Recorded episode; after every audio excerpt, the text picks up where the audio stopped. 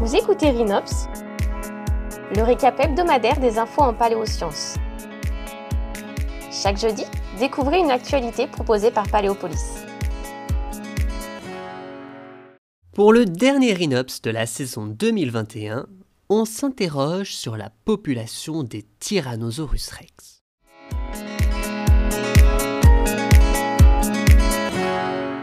Tyrannosaurus rex est le plus célèbre des dinosaures carnivores.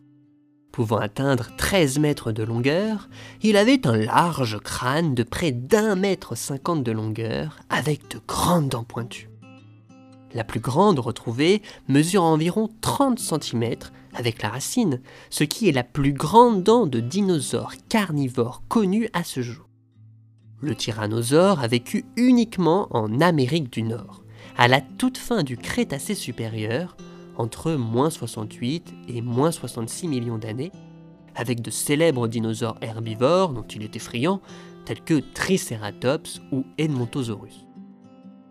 Le règne de ce roi des lézards tyrans prend fin avec l'extinction de masse de la fin du Crétacé, qui a entraîné la disparition de tous les dinosaures, à l'exception des oiseaux. Même si l'espèce Tyrannosaurus rex est aujourd'hui très étudiée, il est difficile d'estimer son abondance passée à partir des fossiles. Des scientifiques s'y sont pourtant essayés. À partir de l'étude des espèces actuelles et par des calculs mathématiques, ils ont estimé qu'à chaque instant T, la population moyenne de Tyrannosaurus rex était d'environ 20 000 individus répartis sur une zone géographique estimée à plus de 2 millions de kilomètres carrés.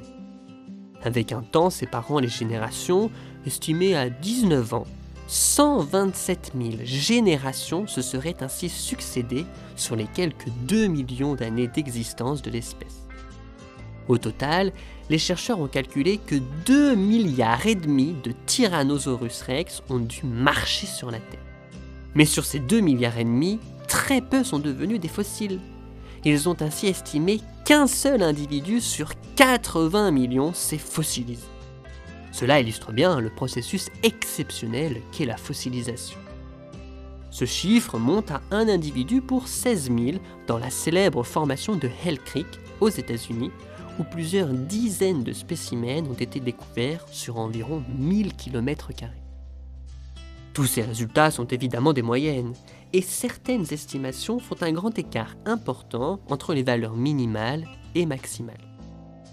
Mais cette méthode développée pour Tyrannosaurus rex pourrait être applicable, avec les bonnes données, à d'autres groupes fossiles bien échantillonnés et étudiés, et ouvrir aussi la porte à d'autres types d'analyses permettant d'affiner toujours plus nos connaissances sur l'écologie d'espèces disparues. Rhinops, c'est déjà fini. On se retrouve l'année prochaine pour de nouvelles actualités scientifiques. En attendant, pour ne louper aucune info, suivez-nous sur les réseaux sociaux.